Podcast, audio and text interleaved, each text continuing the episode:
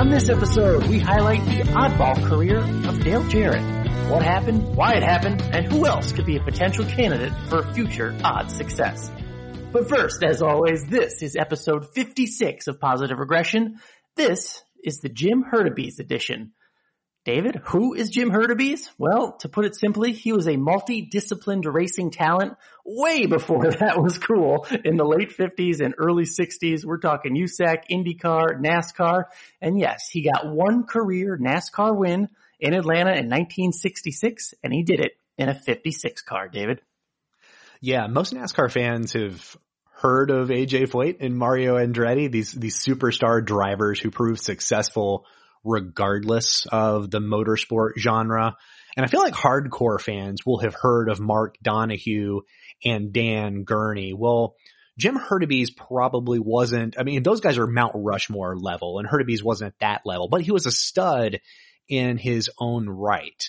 Uh, he was a star sprint car driver first, as you mentioned, USAC, late 50s, early 60s. And when he was competing in uh, the USAC Champ Car Series, and that's the series where uh, if folks competed in the Indy 500, they would compete in the USAC Champ Car Series. Hurtubise won four times in that series. All four of his wins took place on dirt tracks.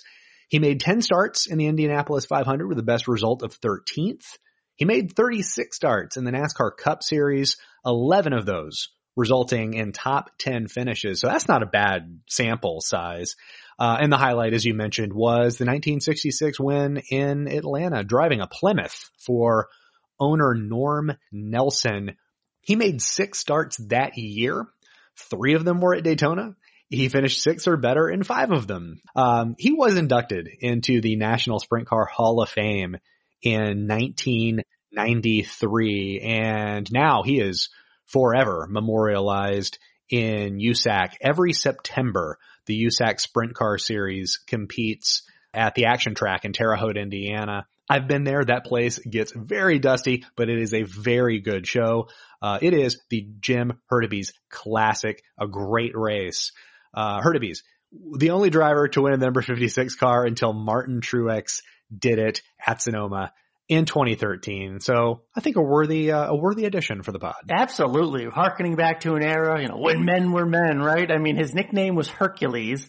Parnelli Jones once quoted him uh, was once quoted as saying, uh, "Jim Hurtubise in the same category as AJ Foyt." I mean, that's from a contemporary driver. So take that for what it's worth when you're trying to describe this uh, or learn who Jim Hurtubise may have been. And one thing I read up on him about him, David, he was uh, like many back then. It was dangerous. He went through a terrible fire, a disgusting description of the skin grafts that they had to do, and they had to mold his hands back in, in a weird way.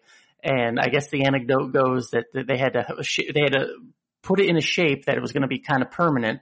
And he says make sure I can hold a beer because if I can hold a beer, I can hold a steering wheel. And he went on for a successful racing career after that fire incident. So a legendary guy. He drove the 56 in NASCAR. He drove the 56 in IndyCar and he died at age 56. And this is episode 56 of Positive Regression, the Jim Hurtubise edition.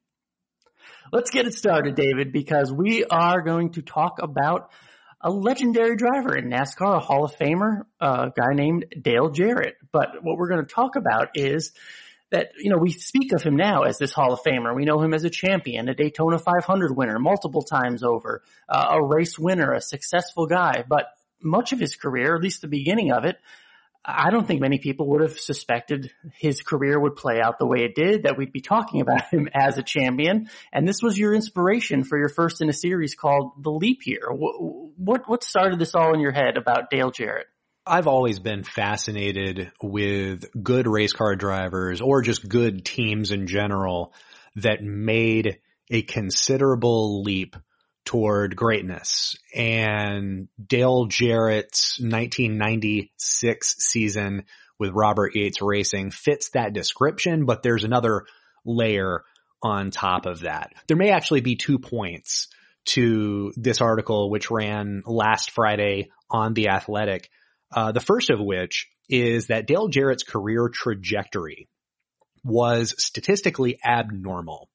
If a driver hasn't surpassed above average production for his age by year two in the Cup Series, then there is a 4% chance it happens at all. And Dale Jarrett is the most famous exception proving that rule.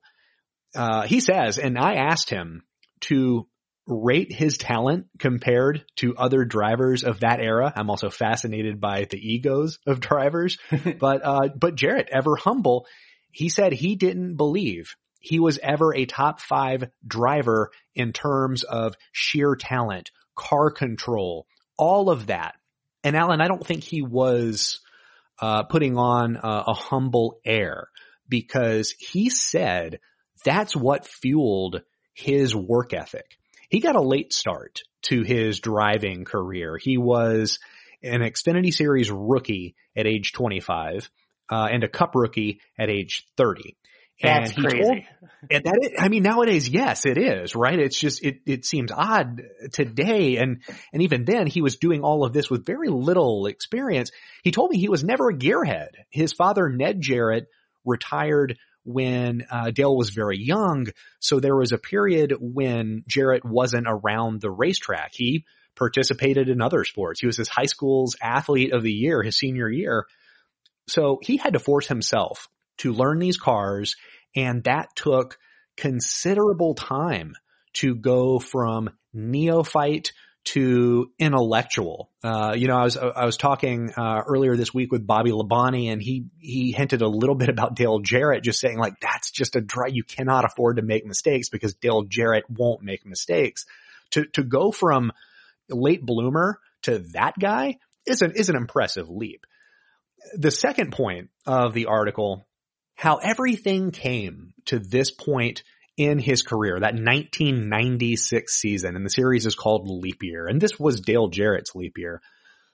Everything that happened was a combination of availability, a willingness to try something new at practically every step of his career, and an extraordinary patience for, frankly, something he never knew would come. And once it came, once, once his dream team was assembled, he did not view it as a reward. He actually doubled down on the work ethic that got him to that point, And that is when he went from cracking above average to becoming a Hall of Fame race car driver which is just crazy just talking about it. I'm not so sure that every driver is wired this way. I'm not sure that every human being is wired this way, but Dale Jarrett certainly something special, not just an aberration, but an anomaly worth the story just because of the extraordinary effort that he put into his own education as a race car driver. Yeah, and I think the context, some context is important here. You and I are similar age. I'm 37. So, well, I liked racing, you know, as a younger kid. I think about the 1993 Daytona 500. I mean, that really opened the door for me as to what I can remember, right? I would have been you know, 10 years old going on 11 and, you know, that was a big deal, right? I mean, you know, Rusty Wallace flips. You know, I remember that. That, that made me a huge Rusty Wallace fan. Dale Earnhardt going for the Daytona 500 and who wins? Dale Jarrett in this uh, bright green car, the 18. I was born on November 18th, so 18's always been significant to me. And I remember it standing out, you know, Ned Jarrett calling him to the win, and it's this this big memorable thing. But even with that Daytona 500 win, to me back then, Dale Jarrett was still the other Dale, right? I mean, you know, there was Dale Earnhardt and there was this other Dale, Dale Jarrett. Even though he had the Daytona 500 win, you know, he wasn't in the mix. He wasn't this championship type of guy. And then as the 90s go on, he suddenly becomes a player. You know, this was the era of Rusty and Jeff Gordon and Dale Earnhardt and Mark Martin winning races. And somehow in the mid 90s, Dale Jarrett pops up in this new car, this new team. Robert Yates Racing suddenly goes to two teams. It's got this new font on it, right? The 88 was kind of weird. It was like this bubble font. And you think back on it and now he's turns into a champion. And it, it, was a strange thing to think about in the 90s because where he was in 1993, it, it just, it grew by leaps and bounds. It was weird. I mean, I gotta tell you, you can even go back even further and just look at the start of, of his career in the Cup Series. His first three years. And I'm going to try to put this in modern day parlance here, but the production and equal equipment range for ages 30 through 32, the average, the series average for the cup series is 1.0 to 1.1, right? And that, that's a, that's a steady number. That's, if you're above that line, you are above average. In Dale Jarrett's first three seasons, he couldn't see the line for average. So in, in, in 1987 at age 30, he scored a 0.417 peer. I went back, I found a recent example Kasey Kahne had this exact production rating in 2014 at age 34. And the only difference between these two is that the perception of what Kahne was doing was bad because it came in a Hendrick Motorsports car. Kasey Kahne had three top five finishes in a Hendrick car that year. So whereas he underperformed, they, they really produced the, the same type of results. Their output was the same um, which isn't something you want. In year two for Dale Jarrett, 1988, age 31, he scored a .345 peer, so we saw a regression. Uh, a similar rating would have been Justin Allgaier earning a 0.33 in 2015 at age 29. And this is a good comparison, I think. Allgaier for H. Scott Motorsports, which didn't last long in the Cup Series, averaged a 27.7 place finish. Dale Jarrett for two different owners, and one was Cale Yarborough, and it's important to know that that is a that was a smaller team than you'd expect uh, one with Cale Yarborough's name attached. Uh, the other owner was Hoss Ellington, and Dale Jarrett averaged a 24.3 place finish, so he wasn't even finishing in the top half of fields. Uh, and it's important to know that it was after this year that Allgaier elected to return to the Xfinity Series for the 2016 season, and we haven't seen Justin Allgaier in a regular cup ride since. Year three for Dale Jarrett, a 0.612 coming in 1989. Ricky Stenhouse in 2015 had a 0.611 as a 27 year old. Now, Jarrett's average finish was 22.7. Stenhouse earned a 24.3 big difference that season. Jarrett's Yarborough team was good on, on current smaller tracks. They finished 10th at Bristol, 5th at Martinsville, 5th at Phoenix. So there were good days for Dale Jarrett. It was Jarrett's best year at that point, but it was not enough for him to keep his job and he was out of a job. He was out of the Cup Series at the start of the 1990 season. And ironically, if he wasn't on the sidelines, that probably would be it because something happened in 1990 that sort of led this crazy career path that he just stepped onto and enjoyed. Yeah, well, yeah. Let's keep going down that path because okay. a, lot of people know him. I mean, he, gets. Uh, I get, you'll get into it, but I mean, the the Wood brothers. He, he eventually gets a win, and then we all know about the Daytona 500 and Joe Gibbs Racing, the inception of that, and it was off from there. But yeah, I mean, if if you're making those comparisons to those years where you're struggling and having finishes in the mid 20s, uh, you don't often hear racing stories where you upgrade from there, right? Or where, where someone gets, takes a chance on you with those kind of results. What happened in this case?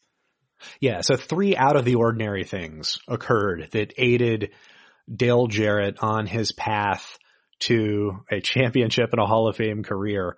And the first came in 1990. Neil Bonnett was injured at Darlington and he'd be sidelined for a while. He suffered amnesia and the Wood brothers five races into the new season where all drivers and teams are in the honeymoon period, they needed a driver. And more importantly, they needed someone who was available. Dale Jarrett was available, benefiting from not being productive whatsoever in his first three years. And in, and in this case, in this case, availability was an ability. And as you mentioned, he, he had, um, two, even looking at the results, they were very shaky. He did have uh, a finish at Michigan. He won the race, beat Davey Allison head to head in a very close finish. But the second thing that happened was a Super Bowl winning football coach had the idea to start a race team and I spoke with Jimmy Makar this week. Makar said in 1992, Joe Gibbs had nothing, not a thing, not a car, not a part. This was a startup team, Joe Gibbs Racing, renting engines and buying some hand-me-down cars from Hendrick Motorsports.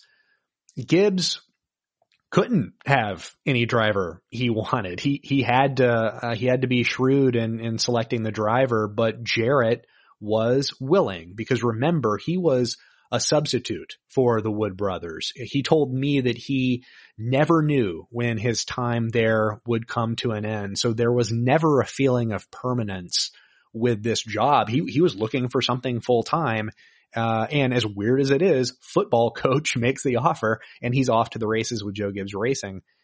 And the third thing, Joe Gibbs Racing, he was there for three seasons. They followed a good season in 1993. They won the Daytona 500 and they had a strong end to that season, but they followed that up with a disappointing campaign in 94. He averaged an 18.7 place finish that year. So not great. It was a, just a big step down for the Gibbs program.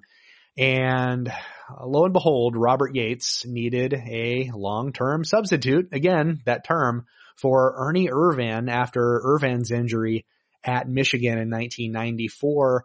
And Jarrett jumped on it. He, he would be a Robert Yates racing driver for the 1995 season when Yates only had the one car, the number, the number 28, the Texaco Havoline car that we know so well. And if you remember Jarrett's time in the 28 car, if you think you do, you, probably don't because it was, it was not great. Uh, he won one race. It was a fuel mileage win at Pocono, but he averaged a 17.4 place finish in a car that Irvan had averaged an 8.9 place finish the year prior uh, the results just not, not good. Uh, but it, it, during this time, Jarrett was scoring, uh, that year he scored a PEER above 2.0. So he had already passed average, uh, for his age, but the team just wasn't there. And, and when I talked with Dale about this, he said, look, it just, it, that team was not built for me. Larry McReynolds, Robert Yates, they built the 28 car for Ernie Irvan and it was a good team for Ernie Irvan, but it didn't suit Dale Jarrett that was the third year in a row he'd earned a production rating above average for his age. Ford and Yates, they saw enough. Uh, they fell in love with his work ethic. Robert Yates had previously vowed to never have a second car, uh, for his team, but funny thing happens. Uh, Ford, Ford supplies the money, uh, and the sponsorship. and, and, uh, and Jarrett became the, the full-time driver. And uh, a 31 year old Todd Parrott was the crew chief. And they were, uh, they were partnered and set for the 1996 season, and uh, and that was the next considerable step in uh, in Jarrett's career. Yeah, again, this is where the game changes, and kudos to Ford and Robert Yates for keeping a driver around, recognizing the talent that even maybe the results not have been there, that the driver talent and the drive that was still there. But again, like we said, like I was talking about earlier, all of a sudden in 1996, this new team pops up, a beautiful blue car with weird bubble letters, Ford Quality Care. It's like, what, what is that? Like, I don't know what that is. Like, you know, I'm, I'm still a kid. I don't know what that, what is this new sponsor? What, what is this new bright blue cars? Red, white, and blue is like an American flag. And, uh, again, the era of Jeff Gordon hitting his prime, Dale Earnhardt, Rusty Wallace, Mark Martin, Terry Labonte wins a, a, another title. And all of a sudden, this car, the 88, is now a player, David. Tell me about the 88 team, this, this historic 88 team that went on a run in the mid 90s. Yeah, and this was the, the money portion of Dale Jarrett's career. 24 wins came between 1996 and 2001. And they won their championship in 1999. Uh, they earned two Daytona 500 wins and two Brickyard 400 wins. Not too shabby. Jarrett said they wanted for nothing. Uh, Todd Parrott, uh, in my interview with him, uh, uh, more blunt, believes it was the first team in NASCAR to have an unlimited budget. But in using an unlimited budget correctly, there are hurdles the biggest hurdle for them was something you cannot possibly buy, and that is time. Robert Yates Racing had Mike Laughlin built chassis in its shop. Parrott came from Team Penske, Rusty Wallace's uh, program. He was familiar with and an advocate for Ronnie Hopkins built chassis. And he would kind of have to shake some trees uh, inside Yates to uh, to get what he wanted. He eventually would, but building new cars, uh, getting those new cars and then building them, not something that happens overnight. So Parrott did two things that in hindsight were smart, immediate uses of a lot of money. One, he hired people that he did not have to train. They were ready to go. The team's engineer was Kenny Francis. Uh, Mike Ford, former crew chief for Denny Hamlin, was also on that team. And later in the season, and this is important, that had, they had a strong second half of the season, Parrott hired even more people to create better depth for the 88 team. That was step one. Step two, they tested like crazy. Jarrett said there were days and nights he was at the wind tunnel for 12 straight hours. Money does not buy a work ethic like Jarrett and Parrott had. Jarrett said he spent more time with Todd Parrott than his own family. So again, a sacrifice of time in order to do this right and to overcome uh, what Jarrett thought was a disadvantage he had in raw talent compared to Dale Earnhardt and Jeff Gordon and other drivers of that era. And, and I think there, and, and patience to me was a key. This was Jarrett's prime year. He was age 39 this year and he knew that this was a good opportunity. He was also willing to be incredibly patient with it. And nowadays we see drivers entering their prime years or maybe just a bit past their prime in their age, in their uh, age 40, age 41 seasons. Would they be as patient, uh, waiting for, for something to build around them? I don't know. But in this case, Jarrett had worked to get to this point. Uh, what was one more year? And, uh, and that 96 year, they, they really took off. Um, patience and focus. Is that, I mean, do you think that that's what allowed him to succeed or exceed his expectations at such a late age? Yeah. I mean, I mean, I think that's, uh, that's a, a good way to put it. You know, I, I believe they, they knew or, or they figured out where to precisely spend this money. They were so smart about their cars and their people uh, Todd Parrott eventually bought Jeff Gordon's original Rainbow Warriors pit crew. prior, I mean, beat yeah, him uh, just bought them prior to their championship season. This was in an era where restarts were single file. Pit crew performance mattered way more than it does now, and thus no expense was spared. But more importantly, if Jarrett believed he wasn't a natural talent. And when I say natural, I mean just being instinctive behind the wheel. If he believed he wasn't that level of a talent, then it's easy to see how he would adapt in his later years, malleable maybe to the car he was running and not vice versa. He didn't mind changing driving styles because he didn't think much of his original style in the first place, right? And as a counterexample, Tony Stewart may have been the most naturally instinctive race car driver I have ever had the pleasure of seeing in person. And there were a lot of them. Carl Edwards was that way and we never saw his later years to understand where he would, uh, he would go if he would switch to a phase two of his career. Jeff Gordon was this way. Kyle Larson might be this guy now, but Tony Stewart never changed to another driving style. Once his physical ability to dominate, once that deteriorated, I know he had some injuries later in his career. Once that went away, that was sort of it. There was no Tony 2.0. With Jarrett, we just saw many Jarretts. And I, I think that might have been the biggest key to his success was that willingness to just not be so married to what he thinks he was doing well or what he believed to be productive because he probably didn't view himself that way. Interesting. And we see how it played out for him.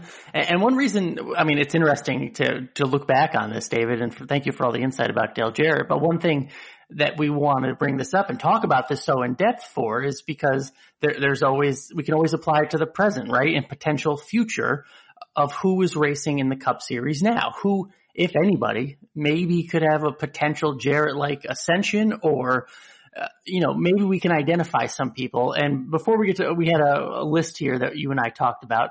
But when I think later, late blooming success that includes a lot of race wins and a championship, David, the first one that pops to my mind is Martin Truex Jr. Like, where did this come from? Are these comparable stories here? Is, is that fair to compare those two? Uh, I mean, more than anecdotally? Maybe from the results getting and, and team dependent side of things, I can, I can, I can meet you there. uh, but Martin Truex was an above average producer and a race winner in his second full cup series season. And I think history already looks poorly on Dale Earnhardt incorporated in the post Dale Jr. era. They, they merged with Ginn Racing and then Ganassi and there was never any traction. Michael Waltrip Racing was a step up for Truex. It ended abruptly before the organization went belly up. Uh, the infamous incident at Richmond, which cost him uh, his sponsor and eventually his ride, turns out that may have been a blessing in disguise uh, because another year of perceived futility could have done him in. But with Furniture Row Racing, because that was that was the landing spot, uh, clearly he had a, a, team on the rise producing fast cars. Uh, they found, uh, just a jewel of a crew chief in Cole Pearn, and Truex became a much more efficient passer statistically. And he's spoken before about how drivers now have to be willing to adjust. Uh, in hindsight, his recent successes make sense because of this philosophy, this willingness to adjust to what new rules packages, new cars, uh, just everything thrown your way. Now, he had a much more intriguing outlook than Dale Jarrett did early in his career. And Alan, I, I, I found a 2012 article on motorsportsanalytics.com, uh, written by a, a younger version of me, which I explained how I used production unequal equipment rating to analyze drivers. And I wrote, Peer helps vault drivers like Regan Smith, who ranked ninth in Peer in 2011, and Martin Truex, who ranked 13th, who often go unappreciated into a category of very serviceable drivers who appear to have a high probability to break out. One could surmise that the two drivers could be downright scary given a dazzling plate of resources and equipment. And I wrote that in 2012. So, um, be- before Furniture Row was, uh, was the Furniture Row that we now have fond memories of. Uh, it was clear Truex had something to work with the only guarantee, and, and look, I, I, mentioned the other driver, Regan Smith. Uh, ironically, he was at Furniture Row before they they became, uh, you know, big time Furniture Row championship contending Furniture Row. You never know where a, a driver's uh, path will take them. You'll never know if they're going to get that opportunity to showcase everything that they have in their arsenal. And, and that, that takes me back to again, Dale Jarrett at age 39 being incredibly patient, waiting for this team to build around him. Yeah, they won their first two races out of the gate, the Busch Clash and the Daytona 500, finished second in the next two at Rockingham and Richmond, but they had successes in that first half of the season, but there were also some rocky moments in the second half of 1996 that bled into 1997 and they became uh, just so consistent every week, week in and week out. Did not matter the kind of race they had, the kind of track that they were at. They were able to produce a good result. And that is just not something that exists for, for every driver. So, uh, we don't know that in, but we can certainly make some educated guesses as to uh, whether uh, such a path, if it was available, could work out.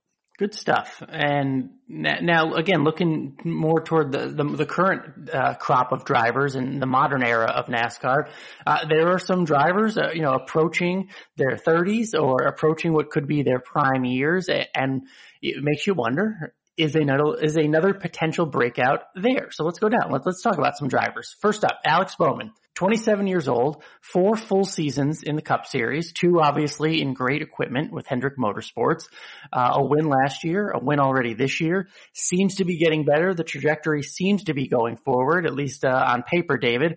Uh, Alex Bowman's chances of, of being a, would it be, is late bloomer a fair, a fair term? You know, as an analyst, I'm supposed to be skeptical and point to that 4% odds, but we should probably consider where the sport is at right now, right? We have significant rules changes pretty much every season at this point. We have changed the, the format in which we crown champions. We see the series get new cars every seven to eight years. I'm willing to say it was easier to get comfortable with a car in the past. And that is no longer the case. If you are a one note driver, I don't see how you'll succeed in an era of constant change. And I think we're at the point where a cup car will feel different to a cup driver with each passing year. So someone like Bowman, who was projected to finally surpass series average production this season and already has a win, uh, his later than usual blossoming is atypical based on history. But Alan, it might be less surprising considering the current landscape. I, I tell you what, there should not be a driver more thrilled that the Gen 7 car has been delayed a year. The, the delay helps him because we know for certain he's capable with this car under these parameters. He already works closely with Josh Wise. That is his driving coach, uh, in addition to someone watching over his fitness regimen. So Bowman is taking extra steps to ensure uh, personal improvement. Uh, the next step is an intimate knowledge about future cars. Eventually we're going to get into this Gen 7 car. And that kind of curiosity, that dedication, that's going to dictate where he goes from here. Uh, he's there right now with this current car we'll see about the future. Again, we're talking drivers who are, you know, getting their back half of the twenties, not, certainly not prospects anymore, but, uh, with ages and years and seasons in front of them. Another one, Matt DiBenedetto, 28 years old in his sixth full season. And much like Alex Bowman and Dale Jarrett has found himself, uh, you know, after a good portion of his career, now in good to great equipment. What do you think about Matt DiBenedetto and his uh, progress and potential? DiBenedetto surpassed series average production for the first time last season. Uh, that was his first time doing that in five years. So even more, uh, you know, fuel behind the theory that constant change should supply more late career breakouts. And I interviewed Matt earlier this year and our conversation centered on the idea of what is next? What is next for him. He was the beloved underdog for years. He loves being beloved, not so fond of being the underdog, and he wants to change that. But he admires and attempts to emulate guys like Kevin Harvick and Martin Truex, who at their apex, their highest height, were so well rounded that if a race broke just in a straightforward manner, no chaos. Those two are near impossible to beat. And DiBenedetto is close at becoming above average at every peripheral statistical category, but the next step is becoming elite at all, at all of those categories. Once he achieves that, then the comparisons to someone like a Truex are closer for him to becoming a reality. And is that, I mean, is that doable? Is, is that something you, you could see out of a 28 year old becoming elite at that age and with this progression that he's on? I believe so because I don't know that he was in good enough equipment to develop bad habits. So this might be the case where he, look, he walked into essentially the Team Penske organization with something of an open mind. And if you notice, the restart numbers are already there. He ranks second in preferred groove restart retention percentage. Um, that wasn't always the case. Two years ago, I think he only made two restart attempts from inside the top 14 in the preferred groove all year. So it, I mean, it's literally gone from a giant question mark to a big bold exclamation point and that's just an unknown. Could he have always been that guy? Yeah. Could he have always been someone that really thinks about um, how those pockets of races play out? Um, yeah, and and it seems like he certainly is that now. And if he brings that curiosity with him, and that and look between Brad Keselowski, Joey Logano, and and Ryan Blaney probably doesn't get enough credit for this, but those are drivers who do their due diligence in studying for every upcoming race. They really put a lot of emphasis on their homework when we don't see them in just becoming better drivers, right? Jordan Bianchi last week told us about how Brad Keselowski is obsessed with becoming a two-time champion. DiBenedetto is going to learn a lot just being in that environment. And if that is something that rubs off on him, then yes, we can see some growth that we don't often see at this point in an average cup driver's career. Interesting because uh, I'll give Alex Bowman some credit. Way back in 2015, David, we did our first ride to work on Race Hub and it was with Alex Bowman and him and uh, Matt DiBenedetto were very close and uh, he just happened, we were, we were talking because they were both in similar positions back then. Remember those, uh, you know, he was Tommy Baldwin car and, and the BK racing cars. And, uh, Alex Bowman told me, you know, back then, this is 2015, if Matt DiBenedetto was in the 48 car, he would win a race and think of the 2015 context to that. And I was like, what? Really? And, uh, it's glad to see all these years later. I mean, look, they're going in a good trajectory. So Alex Bowman, I think he knew what he was talking about. Let's, uh, move on to the next one down the list. Uh, we're getting a little older now. Ricky Stenhouse, 32 years old in his eighth full season. He just moved over to JTG Doherty Racing, the first significant move of his career, David. Really the first move of his career. Uh, Ricky Stenhouse, 32. Are still potential? I mean, uh, again, we're, we're, tying this to the Dale Jarrett story. So where does Ricky Stenhouse fall on the line? He is in his eighth season in the Cup Series. He has yet to produce an above average rating for his age. At this point, it is difficult to see him ever doing that. And I don't think I'm alone. If Roush Fenway Racing felt he was about to turn the corner, they would not have let him walk out the door. JTG Doherty needed a driver and Stenhouse is at the time of his hiring the best producer they ever signed. So for the organization, his addition is a big deal and it's worked out pretty well. He actually has a positive surplus value through four races and there aren't very many positive surplus values going around in the cup series. He can prove valuable to a mid pack or small team, but considering his production history and understanding how careers progress, a team built to win on a regular basis will most likely pass on employing Stenhouse. That, that's just, that's just the logical explanation behind it. You and I talked about Stenhouse before he lost his job. He has to change the way he drives stylistically. What he's holding on to uh, doesn't work well more often than not. He hustles the car. No one is questioning how hard he tries when he is behind the wheel, but that by itself is not effective and very likely in his case, it is counterintuitive.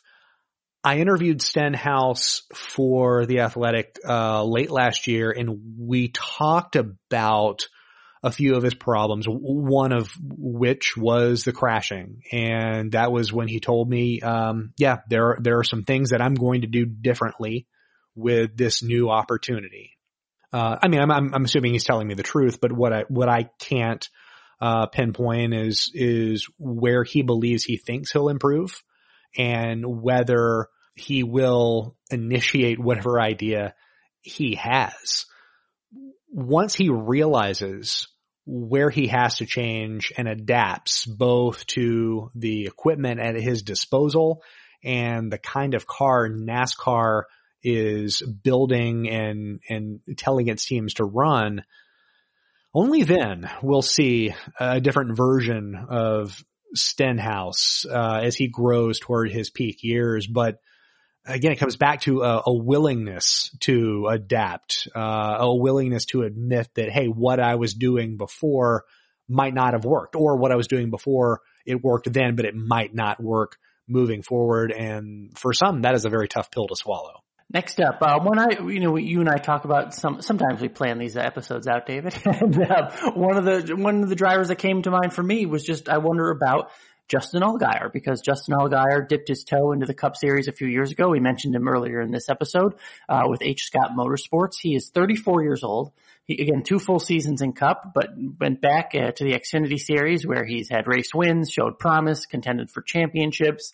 Uh, 34 in in the Xfinity Series. I mean, any chance for an upward trajectory at this age, you know, in general, or whether it be Dale Jarrett type uh, rise?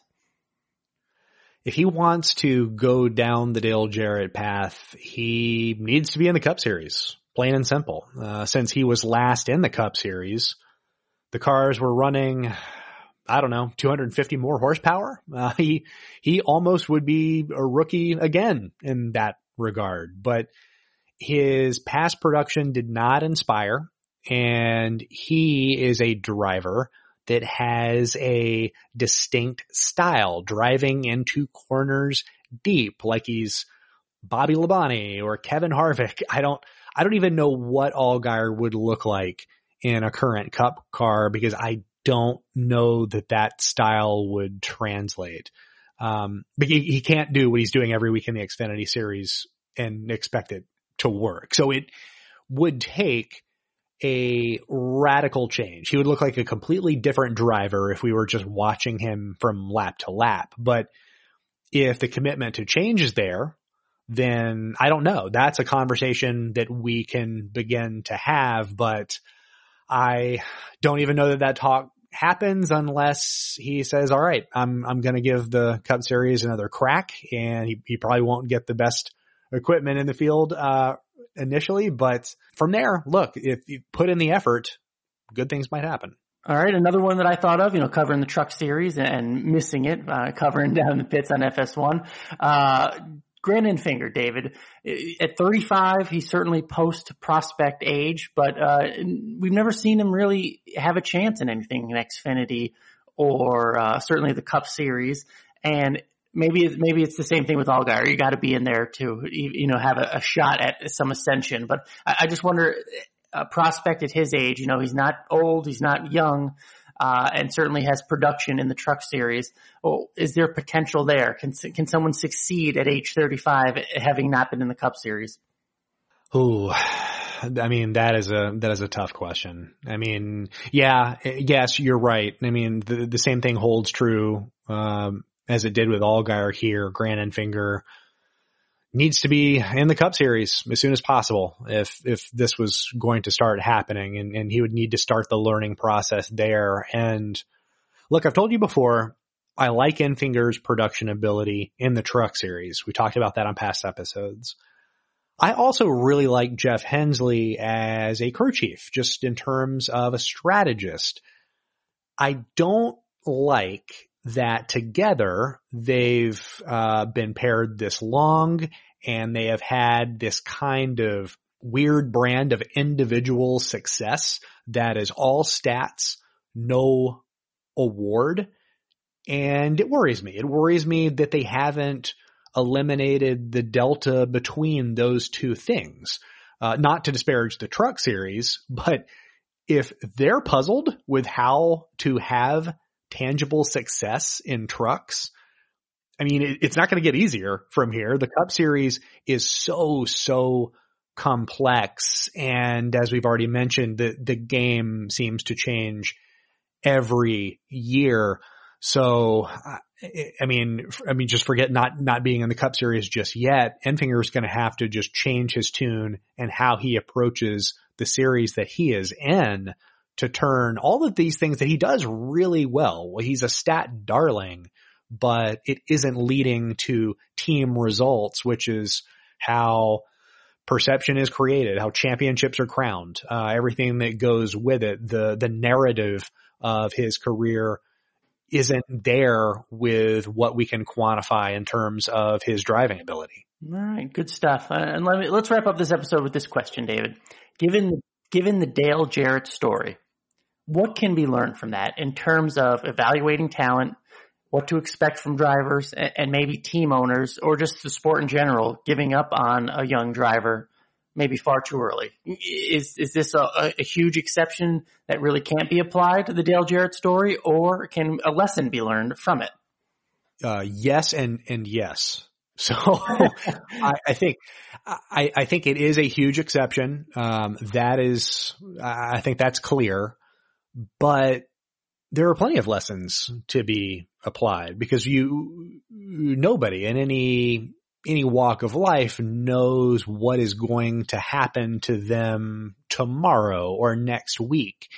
And the only way to be successful is to make the most of whatever opportunity occurred. Dale Jarrett was effectively filtered out of the cup series because he was not a good driver.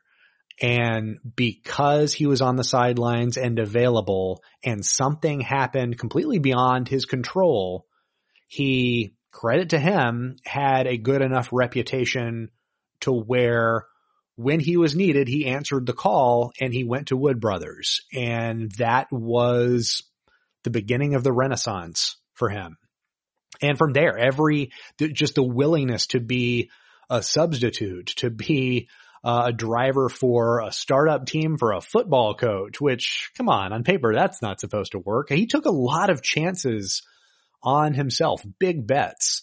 You know, when, when writing the story, I thought of Matt DiBenedetto taking big bets on himself, leaving teams without knowing if there would be rides available. I thought of Corey LaJoie, who, I mean, pretty much just went from ARCA straight to cup with not a lot of experience in between, but he, he was a fantastic driver at the regional level. And there's so much aggression there. That part is visible and he's had to adapt at a young age, his driving style to fit his team. I thought about him. I think there are a lot of drivers right now that if they're stuck, if they just don't seem to have the total package. They just have parts and pieces.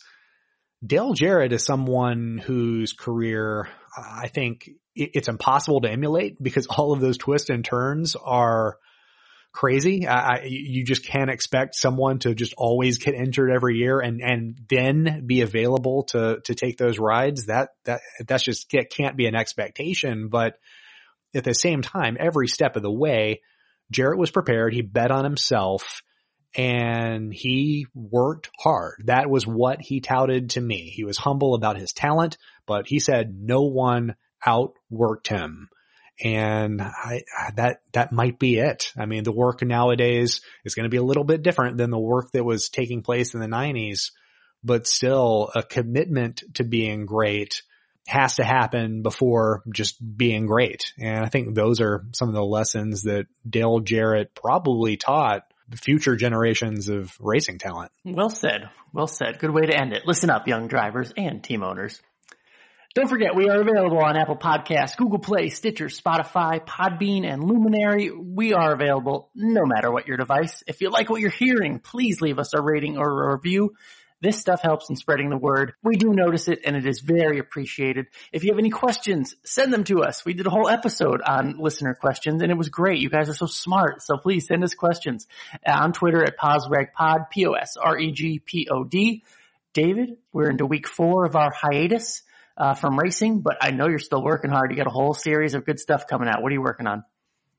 Yeah, this week on The Athletic, my one hit wonder series continues with a breakdown of Mario Andretti's 1967 Daytona 500 win. Uh, I'm also going to do some digging on crew chief tendencies uh, for an article. And another entry in the leap year series will appear Friday morning. I, I think I alluded to it uh, earlier in the episode, but this one will be on Bobby Labonte's 1999 season.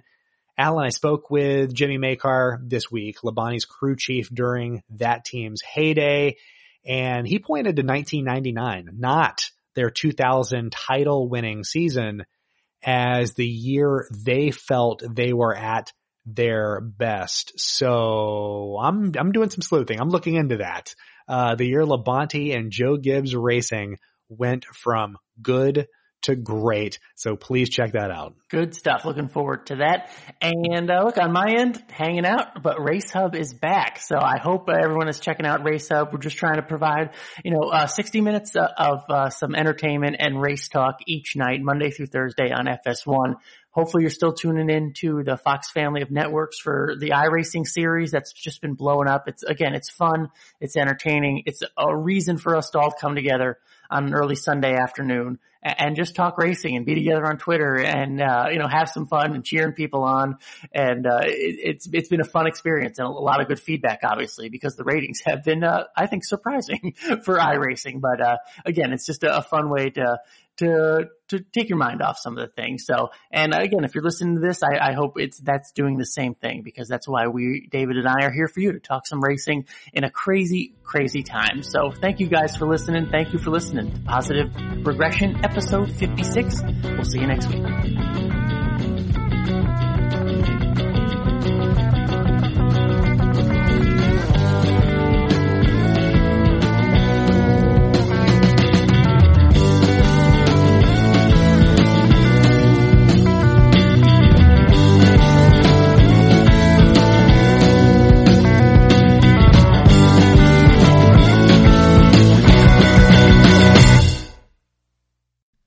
Rose Davis, historian and co-host of the sports podcast Burn It All Down. And now I'm hosting the new season of American Prodigy, all about black girls in gymnastics. For the last 40 years, black gymnasts have moved from the margins to the core of the sport and changed gymnastics along the way. Now, they tell their stories. You'll meet trailblazers like Diane Durham, superstars like Jordan Chiles, and everyone in between. Listen to American Prodigies on Apple Podcasts, Spotify, Stitcher, or wherever you get your podcasts.